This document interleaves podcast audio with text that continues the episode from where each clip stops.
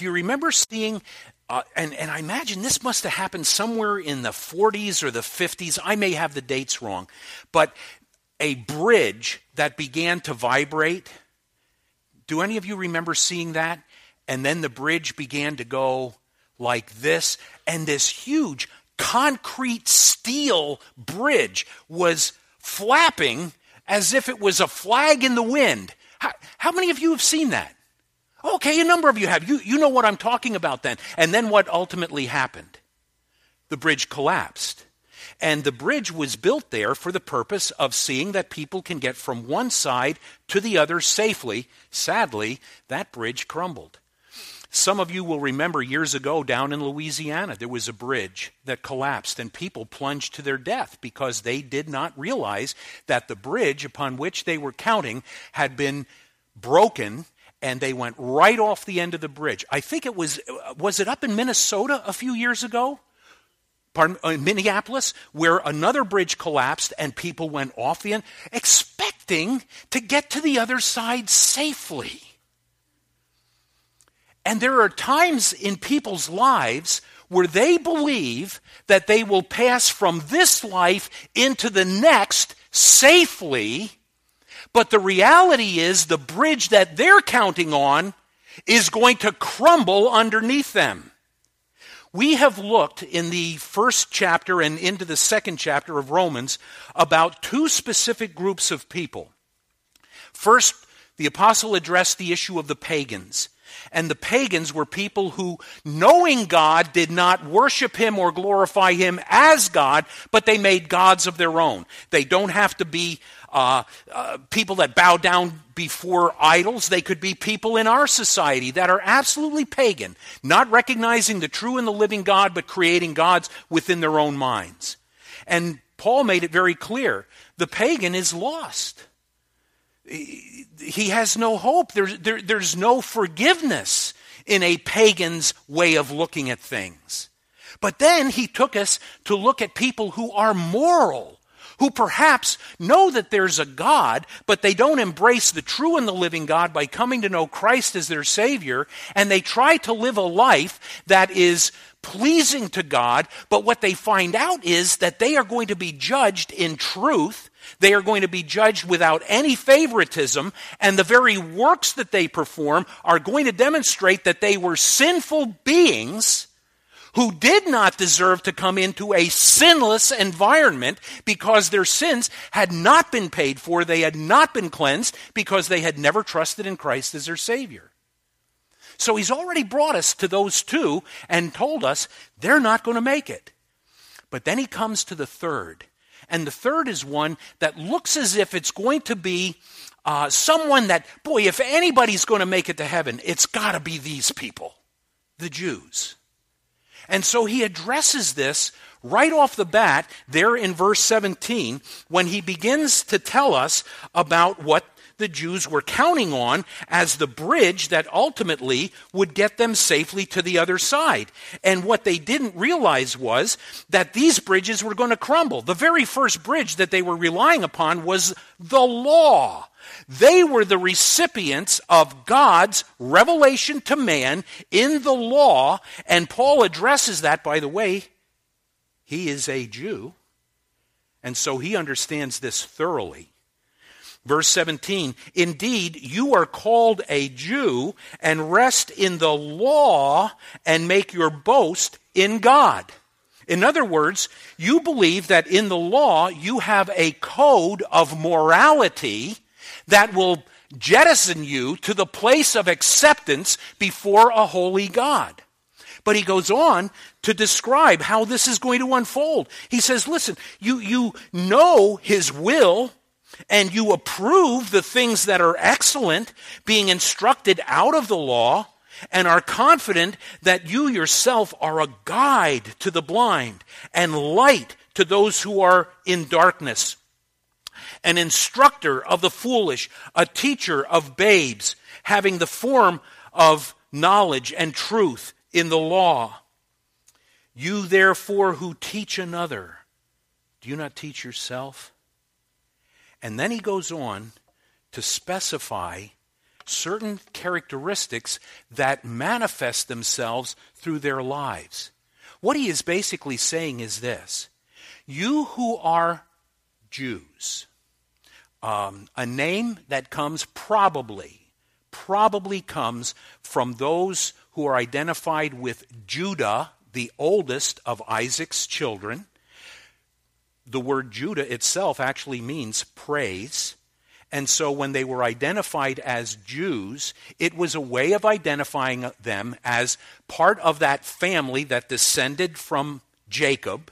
And so those Jews had been given very, very special privilege. God had set them apart as a people for himself, not to arbitrarily give them forgiveness in life, but to give them all of the benefits that would be necessary to communicate the truth of who the true and the living God really is. And he started by giving them the law through Moses. And in this, they began thinking that, boy, you know what? We've got it all together. We become the, the, the light that shines to the Gentile world because we have the law. And what had happened in their possession of the law is that it became a replacement for God rather than actually drawing them to Him. See, the law was never given to provide eternal life for people for this simple reason. There is within us a nature that cannot conform to the demands of the law. And the Lord tells us that if you have broken the law in one part, you are guilty of all of the law. Well, in the Jewish mind, if they could just keep the law, then God would accept them. And in the process, what happened was they replaced the true and the living God with this code of morality, thinking, well, we are really something special. We see ourselves as light. We are guides. We are instructors. We are teachers. And they lived in this realm of pride, not understanding that the purpose of the law was to help everyone understand this you've broken it. You can't keep the law. The moral law was summarized in the Ten Commandments. And the very first one Thou shalt love the Lord thy God with all thy heart, with all thy soul, with all thy strength, and with all thy mind we have already been lost. And I can say this to you with absolute certainty you have not done that, nor have I. As a result of that, all the rest of the law becomes a condemning element to me because I am now guilty before a holy God. I have not lived up to his standard. Therefore, the law was designed to do something we were singing about this morning. I run to you because I've got nothing on my own to commend me before God. So, Lord, if there is any hope for me, I have got to run to you. And that was the purpose of the law. And the Jews did not fully grasp that. They were looking at the law as uh, something by which they would find eternal life. And what they didn't understand was this though it raised their ethical standards, it never changed their hearts. Listen, people can raise the standard of their ethics, of their morality by understanding that there are certain requirements to live within our society. And the truth of the matter is, you, you have probably seen some of the decline in moral behavior that really has begun to manifest itself in our schools. And, and I've talked to you about this before, but I remember when we had to memorize Scripture in public school. We read the Bible every day in public school. We prayed every morning in pub- public school. And then all of a sudden, our government says we can't do that anymore. And so, this ethical standard of behavior, which was being propagated day by day, which was helping restrain sinful behavior, was taken away. And now we see the results. We see the violence. We see the immorality. We see the addictions. We see the hopelessness because there's absolutely no moral standard. What, what's the point of life? If, if there is no God, if there's no lawgiver, man, I'm just going to live to enjoy life. That's it. Then when I'm dead, I'm dead. It's, it's all gone. It's, and people still believe that. For the Jew, they thought if we live by the standards of the law, God will be pleased with us, not understanding that God was concerned about a change of the heart that would reflect the law as a result of a new life that we have in Christ. Instead, they thought the law itself would be able to take care of things. So, if they could become, and the term we use is Pharisaical, legalistic in their behavior, keep all of the standards, everything should be okay. But their hearts were never changed. And there was probably no better place where that became evident than at the time Christ was crucified. When the crowds yelled, We have no king but Caesar. Crucify him. Crucify him. As a result of that, there was an arrogance that was nurtured, a conceit and an arrogance in, in their lives, looking as if these people had been called as the special people of God. And in reality, they were. They were set apart by God. By the way, do you understand that the Jews were not set apart by God because there was anything special about them? Do you understand that? Do you understand that they did not choose God? He chose them sovereignly, without coercion, seeing them as a people and understanding that most of them would not trust in Him. He chose them, He made the decision because it was part of His decree. And as a result of that, they thought they were very, very special.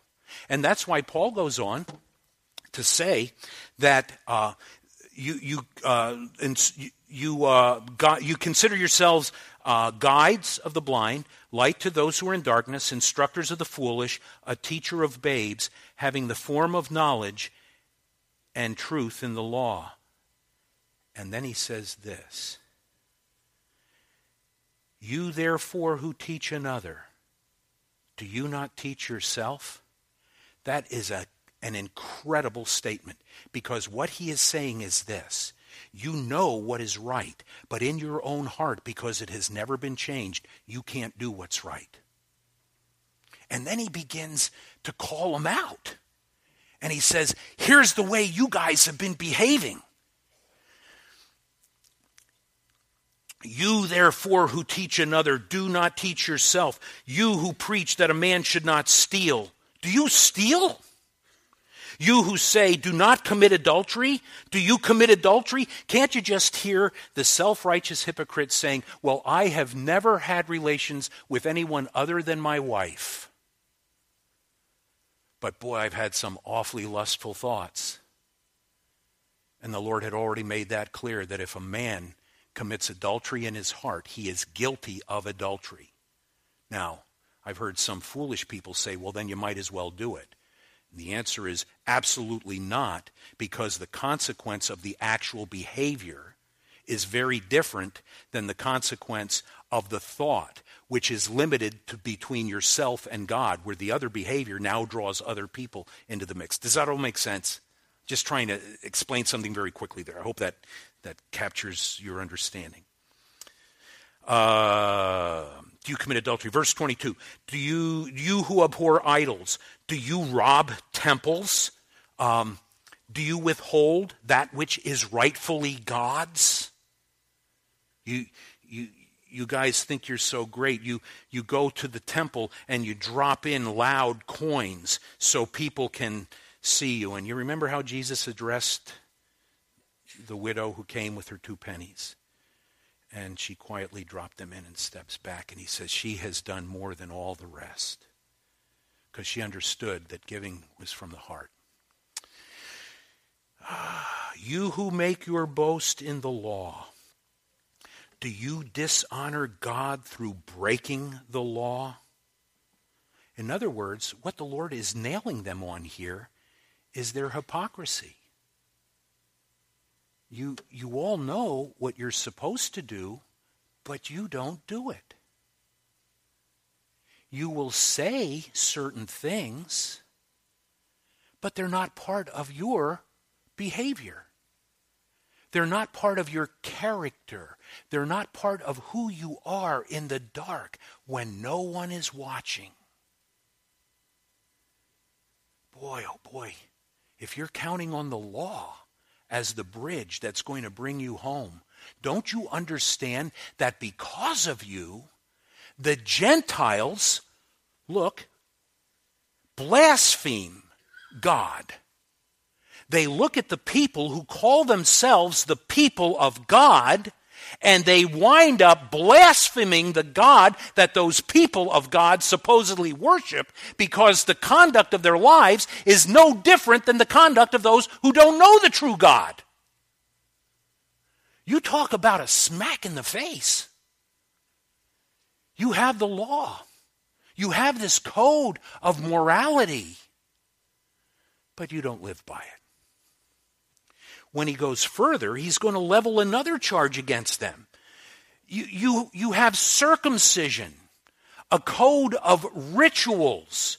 Notice what he says there in verse 25. For circumcision is indeed profitable if you keep the law. But if you are a breaker of the law, your circumcision has become uncircumcision. How can that be? Well, let's find out. Therefore, if an uncircumcised man keeps the righteous requirements of the law, will not his uncircumcision be counted as circumcision? And will not the physically uncircumcised, if he fulfills the law, judge you who even with your written code and circumcision, you have the law, you're being circumcised, the, are a transgressor of the law? You, what, what Paul wanted them to understand was this when circumcision was instituted, do you recall when that happened? It happened at the time that God called Abraham and set him apart to be the father of those who ultimately will be people of faith. One of the great things about Abraham, when you come to Hebrews chapter 11, he is right there at the, the head, the, this man of great faith. And he will become not only the father physically of many nations, but he will become the father of a spiritual nation, which we will look at in just a moment. But when God established the covenant with Abraham, telling him that he would give him land, that he would have a progeny that would be innumerable, that, that through him all the nations of the world would be blessed, God established what we call a covenant or a pledge. And the purpose for circumcision was to demonstrate that pledge to show that not only was this a code of rituals, but there it is. Circumcision was the sign of the pledge. In other words, when a Jewish baby was circumcised, it was a declaration that this child is part of the promise that God gave to Abraham, being a descendant of his, and as a result, the parents would demonstrate their commitment to this covenant, to the pledge, and they would have the baby circumcised. The problem came because people did the action without recognizing the need for the difference in heart that the law itself did not bring. So now they're going to be involved in this covenant exercise of circumcision and declare that they are the people of God, but never demonstrate through their lives that they really are. There was a, a Jewish tradition that said Abraham stood at the gates of Gehenna. Gehenna was the place, the Old Testament name, for the place of where people, when they died, where they went. And he would see to it that no circumcised individual would ever make it into the place of torment, and that only circumcised individuals would make it to heaven. Now, do you have a couple problems with that? Obviously, there's a. Uh, my first question is, well, where do the women go?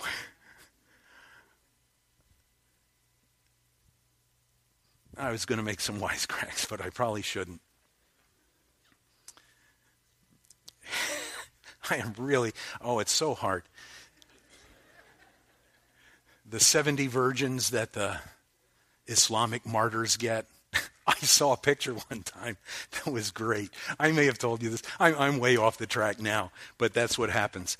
Um, it showed a picture of the 70 virgins, and it had a group of elderly nuns all holding rifles. it was great. Uh, anyway, that coming back to what we're dealing with here. That tradition basically identified the thinking of the Jewish mind.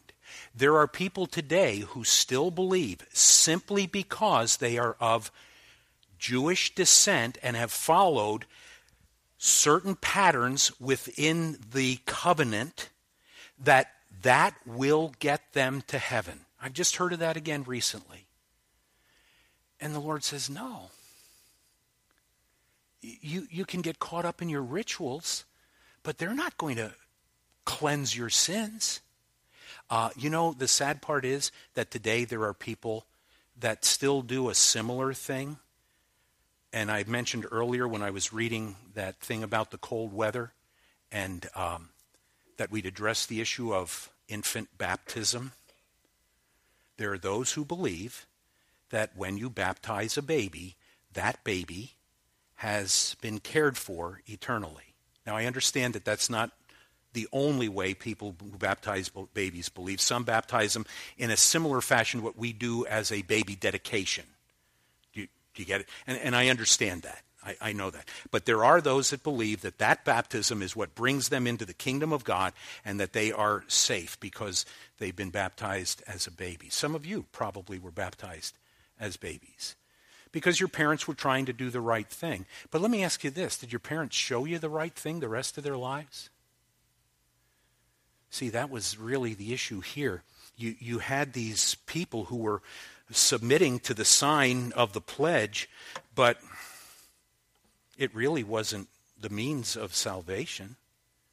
Um, in their thinking, what happened was they viewed circumcision as a means of grace that this was the means through which the Lord would bring about his grace and impart it to individuals, simply because they kept rituals. They kept rituals. And sadly, today, there are a lot of people living under the umbrella of the name Christian who, quite frankly, are trusting in rituals to bring them safely home. And God has already made it clear that's not what, the way it's done. It doesn't bring His grace. And so Paul says, listen, you're trusting in the wrong thing. And then he concludes as he goes down to verses 28 and 29, and he says this You count on your birth, a code of descent, as it were. Notice what he says for he is not a Jew who is one outwardly, nor is circumcision that which is outward in the flesh, but he is a Jew who is one inwardly, and circumcision is that of the heart, in the spirit, not in the letter, whose praise is not from men, but from God. When people would claim their descent from Abraham, what God is saying is this he is repeating essentially the thought that Christ gave to the enemies of the gospel when he said to them, You count upon your descent from Abraham to be the means that will get you into heaven. And then he said, if God wanted to, he could raise up children to Abraham from these stones. That is about as clear a statement as you can make. Your descent is not going to get you to heaven. uh, that old phrase God has no grandchildren. In other words, just because you might come from a godly home, just because you have heard the gospel over and over again, just because your parents might know Christ or your grandparents, it does not mean that you yourself have received the gift of eternal life, the forgiveness of sins, and received that freely by the grace of God through faith personally in Christ that brings about a new life and transforms the heart. They missed it. We're of our father, Abraham. And as the scriptures teach us,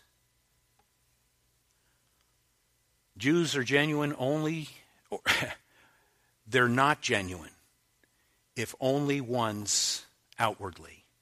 So now what he is saying is this, and he brings into the, into the picture that what he said before about the circumcision. He said, listen, if a person uh, has a heart that is circumcised, in other words, it's cut off from the bondage of sin, it's cut off from the ultimate power that sin has, and one day, it will be completely cut off even from the very presence of sin.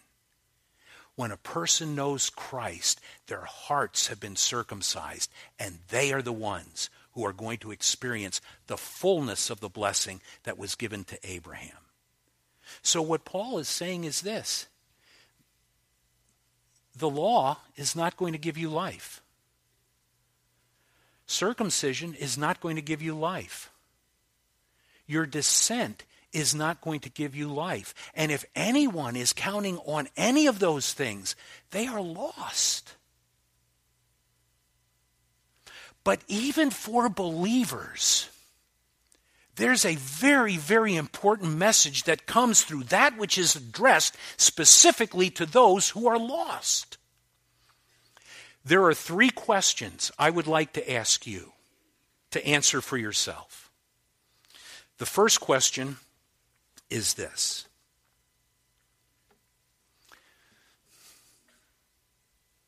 Do you rest in a system of belief or a dynamic of faith? You say, wait a minute. That sounds um, kind of contradictory. You're, you're talking about belief and faith. Aren't they the same things? Well, no. Do you all understand that I really believe that doctrine is an incredibly important dimension of our understanding of who God is and the way we walk with Him. Are you all clear on that? I talk to you a lot about doctrine. But now let me go to the other side of the equation and tell you this. We might have all our doctrine down, but if we do not have a living, vibrant walk of faith with the Lord, our doctrine doesn't mean much.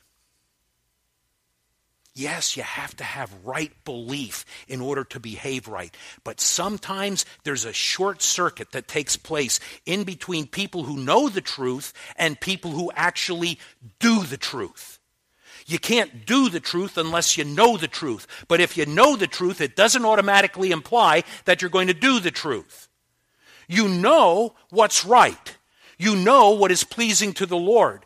Your doctrine may even be, be very, very solid. But let me ask you this Is your walk day by day of such a quality that the truth of the doctrine has made its way into your life so that everything you claim to believe, you not only believe it, but you act on it and you live the way you're supposed to live? See, part of the problem we have today, and I think that this is part of the problem that we're facing as a nation, is those who are followers of Christ don't live all that much differently from people who don't know Christ.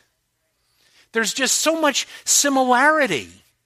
We find ourselves having a lot of the same attitudes when our attitudes have to be different. And it's, and it's only because, not because you're not a believer, but it's because you, you have not appropriated that which is part of your frame of knowledge into your daily walk. Um, I would love to illustrate this some way.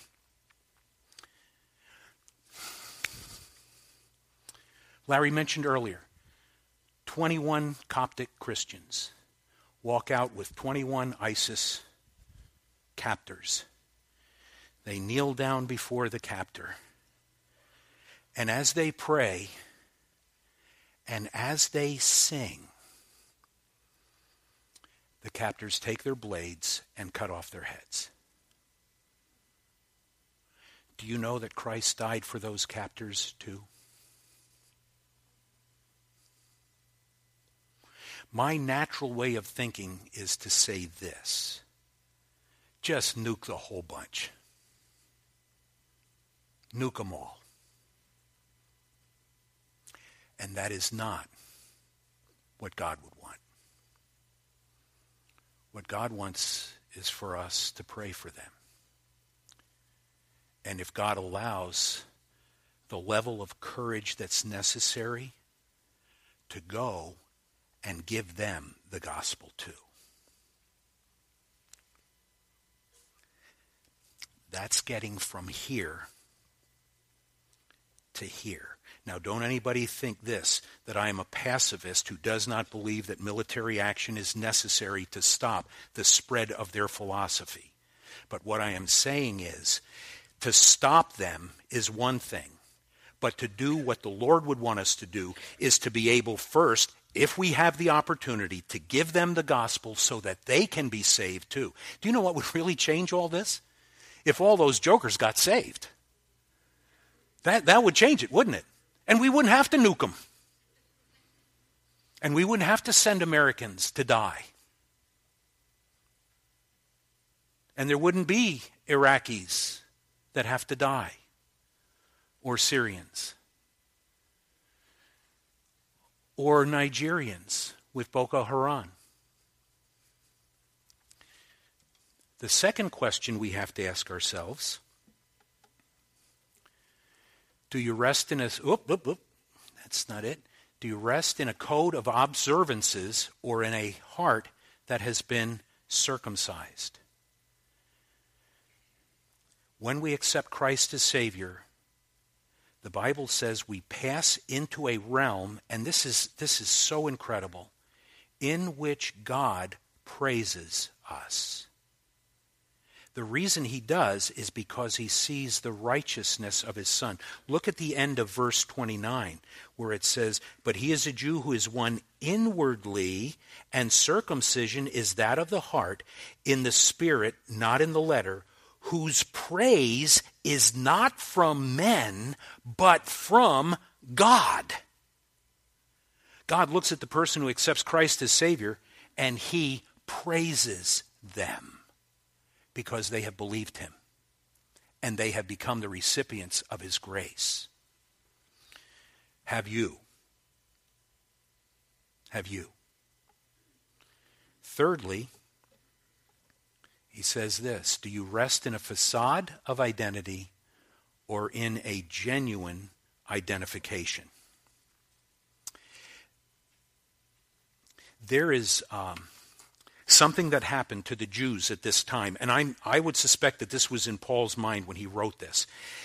When the Greeks, and, and you understand that the Greeks are Gentiles, so let, let me use the, anybody that's non Jewish is considered in the scriptures a Greek or, depending on your translation, a Gentile. The Gentiles who were pagans, and in some cases moralists, had the belief that when a people were conquered, their gods had been conquered. And so, in the Roman mind, as they would read this, they looked at Israel and they said, uh, listen, Israel's gods must not be the real gods for this simple reason. They have lost. They've been beaten. We have beaten their gods. And in addition to that, they believed this that the people were a reflection of what their God was like. So if you lived a life of immorality, oh, your God must be immoral. If you lived a God, uh, lived a life of purity, oh, your God must be a pure God.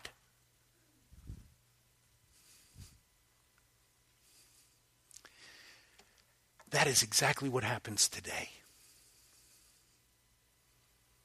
People look at our lives and they raise the question what kind of God do you worship? And what they're left with, what do people think of the Lord our God because of you? Would you ask yourself that question? What do people think about our God as they look at you? Do they know, first of all, that you have accepted Christ as your Savior? If not, and the Lord is speaking to your heart today, and you say, I, I need this forgiveness of sins. I don't know where else to turn. There is an emptiness within my heart. You know, I do believe this. I do believe that Jesus died on the cross for my sins, and I am trusting in Him to save me from the penalty of my sin and to grant me forgiveness and life. And the Bible says when you believe that, you pass from death into life. And most of us here have probably made that decision. Lord, I, I am trusting you. Now, my question is this What do people think about our God as they look at us? Let's stand.